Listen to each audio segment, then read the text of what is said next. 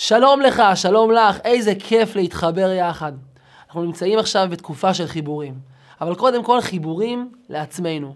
כל אחד היום מוצא את הספייס, את הזמן שלו, את השעה שלו, להתחבר עם עצמו. בן אדם שיודע באמת להשקיע בעצמו, אישה שיודעת באמת להשקיע בעצמה, זה אנשים שיודעים להתחבר לעצמם, להרגיש את עצמם, להקשיב לעצמם, לעשות לעצמם זמן פנוי, וזה באמת חשוב. חשוב שכל אחד מאיתנו ינסה את זה בבית, בחוץ, בים או בכל מקום שיעשה טוב לעצמו, ויחבר אותו עם עצמו וכך עם המשפחה ועם הסביבה.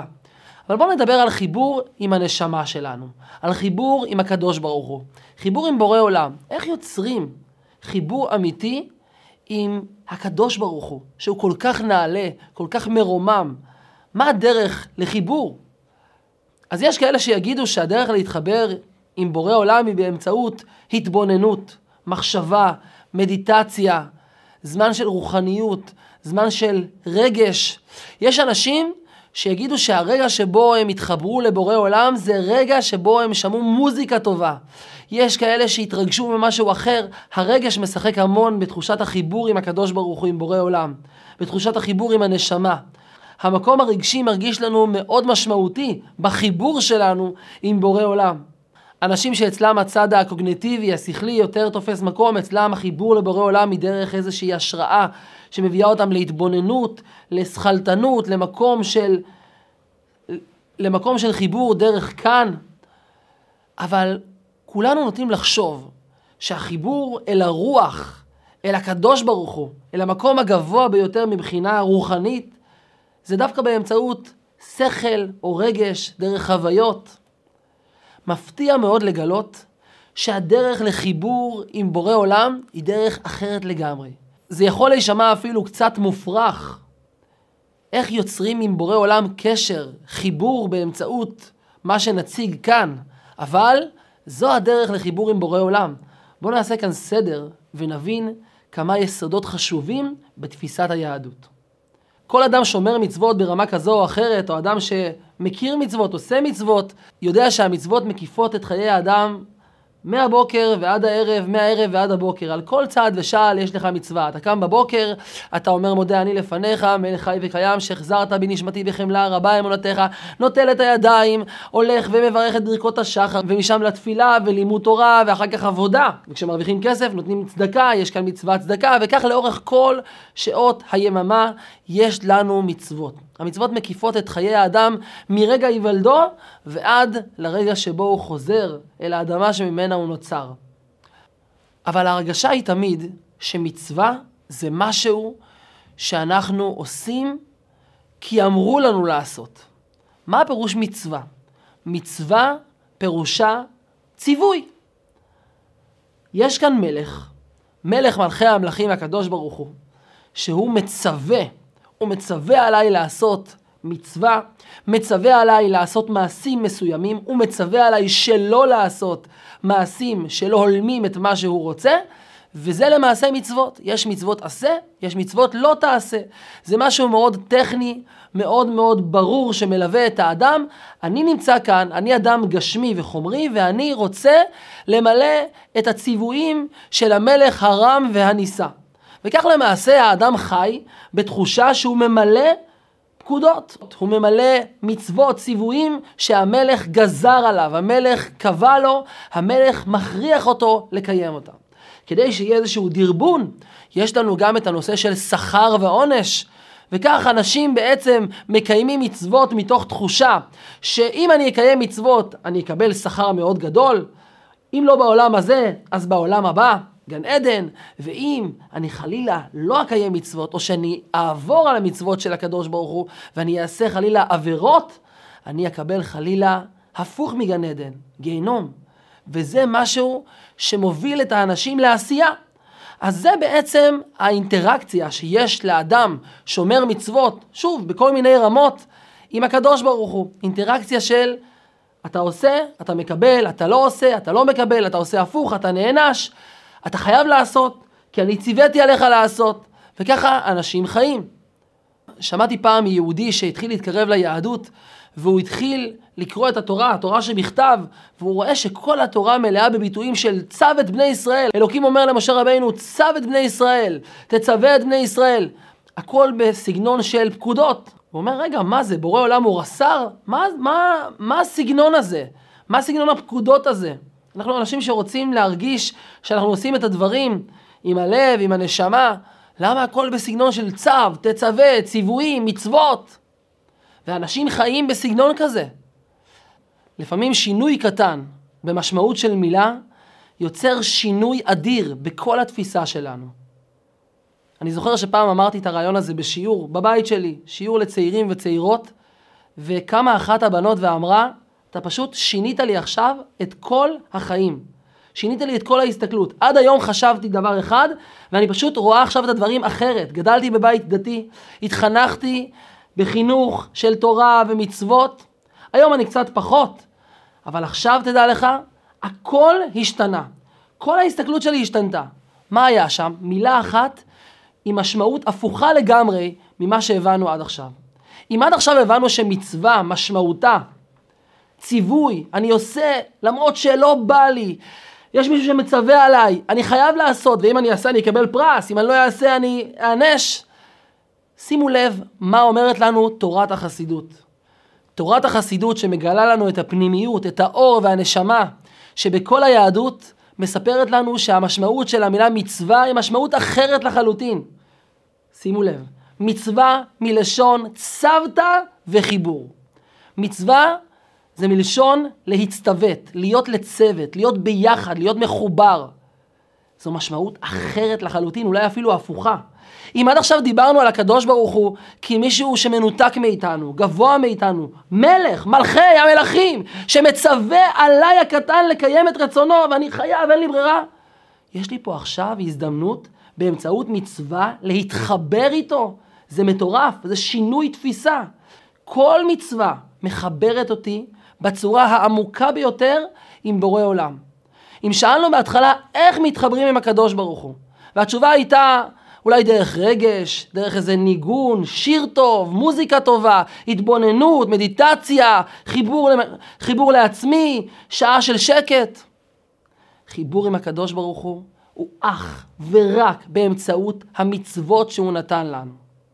כי בינינו, גם אם נתבונן ונשב ונעשה מדיטציה עוד אלף שנה, לאן נוכל כבר להגיע? לאן? כמה גבוה אפשר להגיע? כמה שלא נגיע, בורא עולם הוא אינסופי, הוא הרבה מעבר. אין דרך באמת להתחבר עם הקדוש ברוך הוא. הרי בוא ניקח לדוגמה נמלה. נמלה. נמלה קטנה שהולכת כאן על הרצפה עכשיו.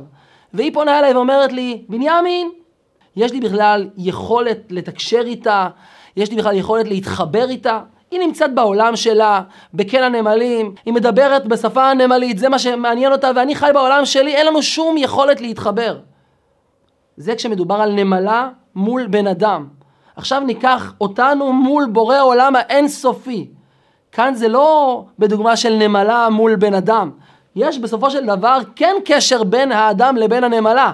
הנמלה היא קטנה, והאדם קצת יותר גדול, הרבה יותר גדול. הקדוש ברוך הוא לא הרבה יותר גדול מאיתנו, הוא פשוט משהו אחר לגמרי. אז כמה שלא ננסה להתחבר, אין שום יכולת. הדרך היחידה ליצור קשר עם בורא עולם, זה כאשר הוא החליט להתחבר איתנו. והוא נתן לנו את הכלים להתחבר איתו. ומה הכלים שהוא נתן לנו? הוא נתן לנו מצוות. מצווה מלשון צוותא וחיבור. הנה, קחו כלים להתחבר איתי. אחד מחכמי המשנה, חכמי ישראל הקדומים, רבי חנניה בן הקשיא, היה אומר כך, רצה הקדוש ברוך הוא לזכות את ישראל, לפיכך הרבה להם תורה ומצוות. הוא אומר בעצם, הקדוש ברוך הוא רצה לזכות אותנו, ולכן נתן לנו המון מצוות. מי שחי בתפיסה שהמצווה היא ציווי, שהמצווה היא משהו כפייתי, היא משהו שקשה לי איתו, למה הקדוש ברוך הוא הביא לי כל כך הרבה מצוות? זה סיוט. רק שיגמר הסיוט הזה, אין לי ברירה, אני מפחד לא להיכנס לגיהינום, אז אני עושה את זה. אני לא יודע מה יקרה לי, אז אני... אבל אם אנחנו מבינים שמצוות זה התחברויות, חיבורים עם הקדוש ברוך הוא, הקדוש ברוך הוא רצה לפנק אותנו, לפנק, לפנק, לפנק. רצה הקדוש ברוך הוא לזכות את ישראל, לפיכך הרבה להם תורה ומצוות. הוא אומר, בואו, אני אתן לכם עכשיו שש מאות ושלוש עשרה דרכים להתחבר איתי. קחו, אתם יכולים, האנשים המוגבלים, הקטנים, כאן בעולם הזה הגשמי, יש לכם דרך להתחבר עם האין סוף. מדהים. כשהתפיסה היא כזו, הכל נעשה מתוך אהבה, הכל נעשה מתוך שמחה. הכל נעשה בצורה אחרת לגמרי. כשאני הייתי ילד, לא דיברו איתי מעולם על גן עדן וגיהנום. זה לא היה בשיח. לא אמרו לי, אם תעשה, תקבל גן עדן. אם לא תעשה, תקבל גיהנום. זה לא היה בשיח. השיח היה, תקיים מצווה, כי זה טוב. זה להתחבר עם הקדוש ברוך הוא. אל תעשה עבירה, כי זה דבר שהוא לא טוב לנשמתך. והדבר הזה עצמו מרחק אותך מהקדוש ברוך הוא. זה היה השיח בבית שלי, זה היה השיח בבית הספר, זה היה הדרך שבה התחנכתי בישיבות חב"ד. זה דרך החסידות. וככל שמכניסים את האור הזה לחיים, החיים פשוט משתנים. נהיים רגועים יותר, נהיים בריאים יותר. סיפר לי הדוד שלי, הרב נחמיה וילהלם מתאילנד, שליח חב"ד בבנקוק. יש בתאילנד מלך, היום אין הרבה מלכים בעולם, וזה אחד המקומות היחידים שנשארו עם מלך, מלך אמיתי. התאילנדים פשוט מאוהבים במלך שלהם. פשוט ברמה כזאת שפשוט משוגעים עליו. הוא אומר שאם המלך, מלך תאילנד, יגיע לתאילנדי שגר אי שם בעיירה קטנה בתאילנד, במקום נידח, ויפנה ויגיד לו, אני רוצה לבקש ממך, תעשה בשבילי איזושהי טובה. מתוך ההיכרות שלהם התאילנדים, מתוך ההיכרות שלהם האהבה והקשר עם המלך שלהם, הקשר הרגשי, הוא אומר, ברור לי שהתאילנדי הזה, באותו כפר, לא יהיה לו שום מחשבה, רגע, מה אני מרוויח מזה? מה יצא לי מזה? אני, אם אני לא אעשה, אני אקבל עונש, אם אני כן אעשה, אני אקבל פרס? הוא בכלל לא נכנס לזה. הוא מאוהב במלך שלו, והוא מרגיש בר מזל, הוא מרגיש שהוא זכה בלוטו, הוא מרגיש איזה זכות, איזה כיף שהמלך פנה אליי בכלל. איזה כיף שהוא פנה אליי והוא ביקש ממני לעשות לו טובה. הוא פשוט עושה את הדברים בכזאת שמחה ובכזה סיפוק ועם תחושה כזו של זכות עצומה על כך שהוא יכול להיות בקשר עם המלך. זו דוגמה קטנה למה המשמעות של מצווה עבור כל אחד מאיתנו. מצווה זו הדרך שבה הקדוש ברוך הוא פונה אליי ואומר לי, תכין לי בבקשה כוס תה. זו הדרך שבה בורא העולם האינסופי מתייחס אליי בכלל. ואתם יודעים מה? זה הרבה יותר עמוק. לא רק שבזכות זה אני נהיה קשור עם הקדוש ברוך הוא ומתחבר איתו, בזכות זה אני נהיה בכלל שווה משהו. אני הופך להיות מישהו בליגה אחרת. הרי הבחורצ'יק התאילנדי שנמצא אי שם בכפר הקטן, הוא יכול לחשוב שהוא ביחס למלך הוא אפס, הוא כלום, הוא אפילו לא הנמלה שדיברנו עליה לפני. וברגע שהמלך פנה אליו, הוא עצמו הפך להיות מציאות חשובה. הוא הפך להיות אדם נבחר, בחיר הבריאה. הוא קיבל עכשיו תפקיד מהמלך. הקדוש ברוך הוא נותן לנו את המצוות, בזה הוא גם נותן לנו להיות באמת נעלים יותר.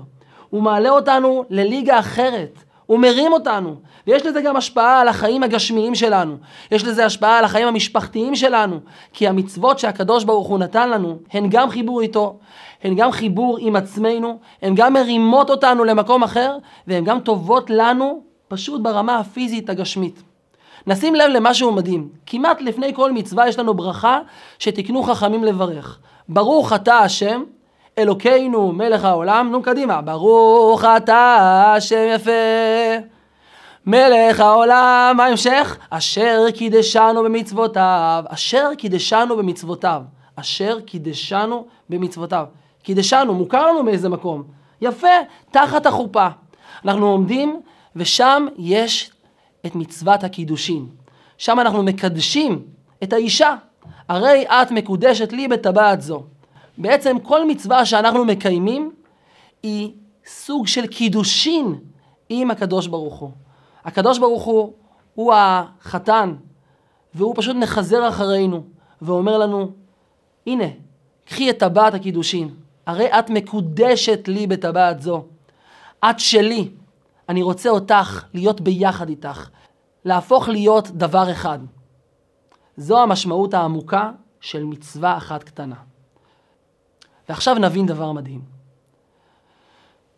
כשהייתי בחור צעיר, הייתי הולך בכל שבוע, ביום שישי, בדרך סלמה בתל אביב, דרך ארוכה מתחנה מרכזית ועד יפו, ועובר בכל החנויות, אצל כל בעלי העסקים. כך במשך ארבע שנים נוצר לנו קשר ממש טוב, והיינו מניחים תפילין ביחד, לומדים משהו קטן, אם היה צריך לקבוע מזוזה באיזה מקום, הייתי הכתובת לכל עניין יהודי.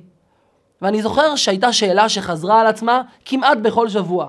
ואם תשאלו כל חבדניק שתפגשו באיזה דוכן תפילין, הוא יספר לכם שגם הוא מכיר את השאלה הזו. נו באמת, מה זה משנה אם אני אניח תפילין? הרי אתמול בלילה הייתי, אתה לא רוצה לדעת איפה. ועוד שעה אני הולך לחלל שבת. מה באמת המשמעות של הנחת תפילין? אתה יודע מה, בשבילך אני אניח, אתה חמוד. ספציפית לי היו אומרים את זה, סתם, סתם אני צוחק. אז באמת, מה המשמעות של הנחת תפילין אחת? מה באמת משנה אם אדם יניח תפילין, אם אישה תדליק פעם אחת נרות שבת? אם האדם מחליט לעשות שינוי בחיים שלו ולהיות שומר מצוות באופן מלא, אפשר להבין שיש כאן משהו משמעותי, דרמטי, יש כאן איזשהו תהליך. אבל הנחת תפילין אחת, ויש אנשים שמניחים פעם אחת בכל ימי חייהם תפילין. גם זה קורה. איזה משמעות יש לדבר כזה? זו שאלה שהיא שאלה אמיתית. את השאלה הזו גם שאלו את הרבי מלובביץ' בעצמו. כשהרבי מלובביץ' ביקש שילכו להניח תפילין עם כל יהודי בעולם, היו רבים שבאו ואמרו, עם כל הכבוד, הבן אדם הזה לא שומר מצוות, הבן אדם הזה הוא נגד המצוות, הבן אדם הזה אוכל, לא רוצה לפרט. אז מה המשמעות שהבן אדם הזה יניח תפילין? אבל עכשיו אנחנו יודעים את התשובה. מה הפירוש מצווה? מה המשמעות של מצווה אחת? אחת. מצווה צוותא וחיבור. מצווה היא חיבור עם הקדוש ברוך הוא. ובעל התניא, רבי שניאור זלמן, מייסד חסידות חב"ד, כותב בספרו שהוא כתב אותו בערך לפני מאתיים ועשרים שנה. הוא כותב שם שכל מצווה היא פועלת חיבור שהוא ייחוד נצחי לעולם ועד. ייחוד זה נצחי לעולם ועד. באמצעות מצווה אחת שיהודי עושה פעם אחת בחייו, הוא הופך להיות מחובר עם האין סוף, עם הקדוש ברוך הוא האינסופי, והחיבור הזה גם הוא חיבור אינסופי. חיבור נצחי לעולם ועד. ייתכן שאחר כך היהודי יעשה דברים שהם לא הולמים ולא מתאימים ולא קשורים לתפילין, ואולי הפוכים מהתפילין. אבל המצווה הזו היא פעולה אחת של חיבור, והחיבור הזה הוא חיבור נצחי. אנחנו לא מבינים איזה משמעות יש למעשה אחד קטן שלנו. איזה השלכות אלוקיות אדירות יש לפעולה אחת שיהודי אחד, יהודייה אחת עושים. ולכן יש כן משמעות לכל מצווה ומצווה בפני עצמה. והגישה של הרבי מלובביץ', שהוא זה שבעצם התחיל את הקירוב, את החיבור, את האהבה הגדולה שיש בין כל גווני היהודים בכל העולם, מה הייתה הגישה? לא משנה מה יהיה רגע אחר כך. כרגע, עכשיו, אתה יכול להניח תפילין? תניח תפילין. את יכולה להדליק נרות שבת בערב שבת, לפני השקיעה, תדליקי נרות שבת.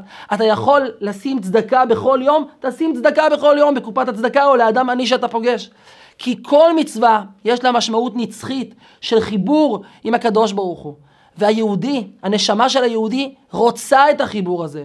היא צריכה את החיבור הזה, כמו תינוק שצריך חלב אם. הוא צריך, הוא צריך את הקשר הזה. והקשר הזה ממלא את הצורך הפנימי והעמוק ביותר שבנשמתו של יהודי. ואגב, היה פעם בחור שהגיע לרבי מלובביץ', והוא ככה דיבר איתו בשיחה אישית בחדר. הוא אמר לרבי, אני מרגיש מאוד מאוד רע, מרגיש מאוד לא טוב, מכיוון שאני נופל בכל מיני מקומות שהם לא מתאימים. הוא היה בחור ישיבה, והוא היה ככה, היה לו קשה. הרבי אמר לו, תנסה לדמיין שזכית בלוטו, זכית במיליון דולר, ועכשיו אתה שומע שעבדה לך מטבע קטנה, פני, מטבע אמריקאית קטנה, כמו עשר אגורות. האם אתה עכשיו תהיה מוטרד, רגע, מה קורה עם הפני? זה לא מעניין אותך בכלל, אתה עכשיו עסוק במיליון דולר, אתה מיליונר. אמר לו הרבי, תדע לך, שכל מצווה וכל פעולה אמיתית שאתה עושה, היא כמו זכייה בלוטו. יש לה משמעות אדירה. אתה צריך להיות מאושר מהחיבור שלך עם הקדוש ברוך הוא, בכל מעשה, בכל התקדמות שלך. אותה נפילה שיש לך, תתייחס אליה כמו אותו פני שנעלם לך. ביחס למיליון דולר זה לא תופס מקום. זו המשמעות של מצווה. מצווה צוותא וחיבור. לא צבת וחיבור עם אדם אחר, לא צבת וחיבור עם איזה רעיון גדול, צבת וחיבור עם האין סוף בכבודו ובעצמו. עם יוצר הכל, עם בורא הכל, עם שורש הכל, עם המקור של הכל, עם הקדוש ברוך הוא בכבודו ובעצמו. איזו פעולה אדירה יש להנחת תפילין אחת קטנה, לנתינת צדקה אחת קטנה, לפעולה של אהבת ישראל וקירוב הלבבות, של חיוך לשכן, של חיוך לשכנה, של עזרה לאדם מבוגר. כל פעולה של מצווה ומעשה של חסד זה דבר שמחבר אותנו עם הקדוש ברוך הוא בכבודו ובעצמו. אז דיברנו על זה שמצווה מחברת אותנו עם הקדוש ברוך הוא בכבודו ובעצמו, מצווה מלשון צוותא וחיבור. עכשיו נבין גם משהו מדהים שאומרים חכמי ישראל בפרקי אבות, במשניות. שכר מצווה מצווה. מה זאת אומרת שכר מצווה מצווה? מה זה המשחק מילים הזה? שכר מצווה גן עדן, שכר מצווה כסף, שכר מצווה עשיתי מצווה מגיע לי. לא, שכר מצווה זו המצווה בעצמה. כשאתה מקיים מצווה, כשאני מקיים מצווה, כשאת מקיימת מצווה, המצווה עצמה, ההתחברות עצמה, הציוות עצמו עם בורא עולם, זה השכר הכי גדול. כל השאר זה בונוס. ולכן שכר המצווה זו המצווה בעצמה. אז בעצם המצוות שייכות לכל יהודי. המצוות לא שייכות לאנשים ממגזר כזה או ממגזר אחר, לאנשים שנראים בצורה מסוימת. מצוות זה כלים מדהימים שהקדוש ברוך הוא הוריד לנו כאן למטה, כדי להתחבר איתו בצורה הכי חזקה שהיא יכולה להיות. והאמת היא שאין יהודי שלא מקיים מצוות. יש אחד שמקיים יותר מצוות, יש אחד שמקיים עוד יותר מצוות. חכמי ישראל אומרים משפט מדהים. פושעי ישראל מלאים מצוות כרימון. כולנו פוגשים את הרימון בראש השנה ומברכים עליו יהי רצון. מלפני אבינו שבשמיים שירבו זכויותינו כרימון. שיהיו לנו הרבה זכויות כמו גרעיני הרימון האדומים, העסיסיים, המתוקים.